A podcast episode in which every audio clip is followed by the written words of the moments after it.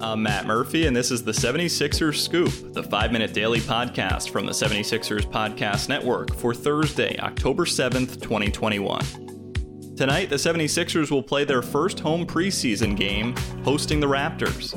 Monday night in Toronto, the Sixers fell to the Raptors 123 107. After practice on Wednesday, some takeaways from Sixers head coach Doc Rivers.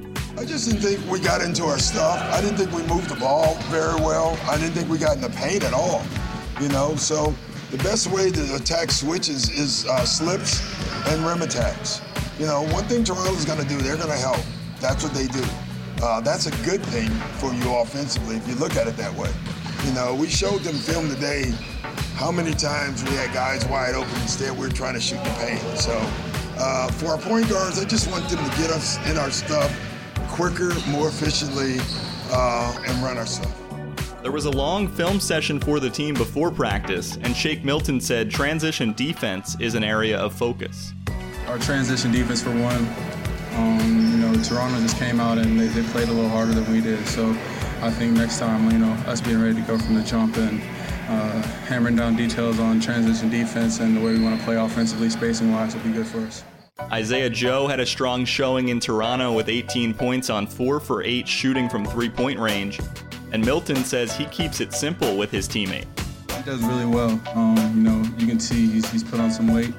Uh, he, he's using his voice now more too. And um, only thing me and Zay ever really talk about anytime I see him coming in the game or anything is I just tell him to put him up. So uh, he knows his job and he knows what to do.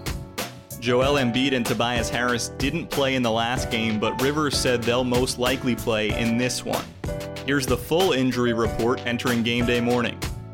For the Sixers, Grant Riller, torn meniscus, and Ben Simmons are listed as out, while Matisse Thybulle is questionable with right shoulder soreness. Toronto is expected to be without Yuta Watanabe, in addition to Khem Birch, Chris Boucher, and Pascal Siakam, who did not play Monday. Time for the second preseason contest between the Sixers and the Raptors. 7 p.m. start on 97.5 The Fanatic, NBC Sports Philadelphia, and NBA TV. I'm Matt Murphy, and this was the 76ers Scoop from the 76ers Podcast Network for Thursday, October 7th. Check back for more Sixers game previews as well as game recaps throughout the preseason and into the 2021 22 NBA regular season. Thanks for listening to the 76ers Podcast Network.